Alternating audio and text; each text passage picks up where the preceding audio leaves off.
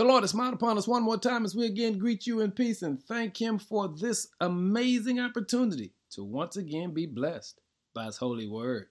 Our word for the day is a heart transformation. In Ezekiel 11, verse 19, the Lord says, And I will give them singleness of heart and put a new spirit within them. I will take away their stony and stubborn heart and give them a tender, responsive heart. There's one thing I've learned in life is Whenever you stop going to the gym and exercising, your muscles go through what's called atrophy, which simply means they become weaker, they become stiffer, they begin to deteriorate to the point to where you have to start all over because they are no longer strong enough to sustain what they once was able to. And that's what the Lord teaches us about life.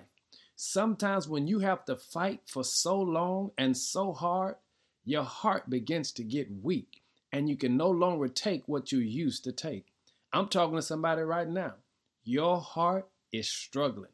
It's been battered, broken, beaten, misused, and abused for so long that you have what the Lord calls a stony and stubborn heart. You refuse to be hurt again. You refuse to let that wall down. You refuse to put yourself in a position of being vulnerable one more time. But the Lord says, I'm going to give you a heart transformation. I'm going to give you singleness of heart and put a new spirit within them. I'm going to take away that which is stony and stubborn and allow you to understand in me, it's okay to still be tender and responsive again. Hey, family, no matter what you've been through, God is right there to transform your heart so you'll know He's still your loving God.